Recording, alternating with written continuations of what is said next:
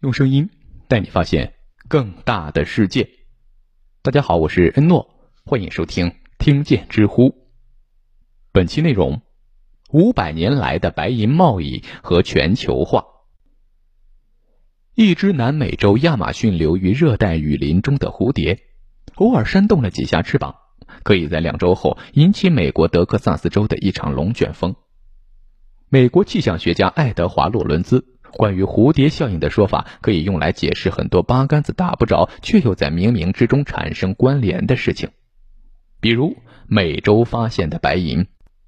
美洲白银作为一种可以量产的贵金属，自从被西班牙发现以来，逐渐成为世界各国都认可的货币，承担起连接世界的重任。它通过西班牙的贸易线大量流向中国，交换到中国的丝绸、瓷器和茶叶等商品。不仅把中国的制造业推向了巅峰，海量的白银货币也重塑了中国的生态。而西班牙等欧洲国家用几乎无偿获取的白银买到了中国制造的商品，过上了 Made in China 的日子。但是，长期的贸易逆差又成为欧洲爆发工业革命的重要因素。白银这个深埋在地下的蝴蝶。在美洲扇动的翅膀，刮起长达数百年的飓风，让无数的国家崛起又没落，也让数不清的恩怨情仇重复上演。直到今天，这场飓风依然没有散去。我们仍然活在白银塑造的世界里，但是我们正在努力开创一个新的世界。时间再次回到十六世纪。自从哥伦布发现新大陆以后，西班牙和葡萄牙对于航海殖民的意向比以往任何时候都要强烈。为了协调两国的矛盾，罗马教皇于1494年发出邀请，要求西班牙和葡萄牙坐下来谈谈。经过一番讨价还价，最后由罗马教皇做主，在地球上的佛得角群岛画了一条线。规定分界线以东是葡萄牙的殖民范围，以西则是西班牙的地盘。教皇没有经过世界其他国家的同意，便私下把世界给分了，这可能是最早的地图开疆。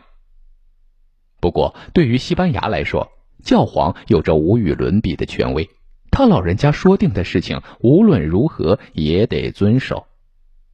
于是，一五一九年。西班牙国王查理五世派麦哲伦出海，绕过经殖民地的美洲大陆，继续向西探索，争取完成一次环球航行，把教皇划定的地盘全部收入囊中。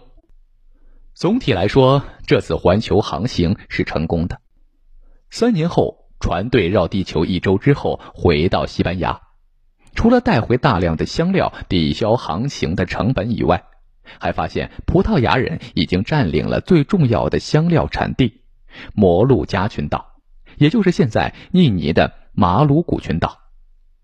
唯一悲催的是，船长麦哲伦死在菲律宾，出发时的二百五十六名船员也只剩下十八人生还。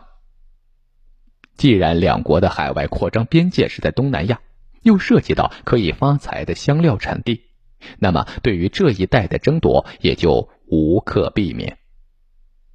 西班牙组织了数次船队远征，都被葡萄牙击败，没能占领摩鹿加群岛。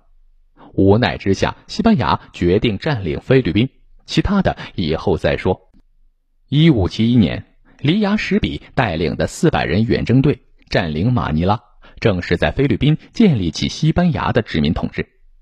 而在此之前，黎牙什比派人往返墨西哥。汇报远征船队和菲律宾的真实情况。返航船只借六月的西南季风起航，进入北纬三十七度至三十九度的水域之后，借西风横渡太平洋，到达北美西海岸后，再借西北风向南航行，十月份就能抵达墨西哥的阿卡普尔科港。整个航程只需要五个月。横渡美洲和亚洲的新航线就此开辟。自古以来没有交集的两个大洲即将发生史无前例的亲密接触。好了，本期的内容先到这里，感谢收听，欢迎关注、订阅、点赞、转发。我是诺，我们下期再见。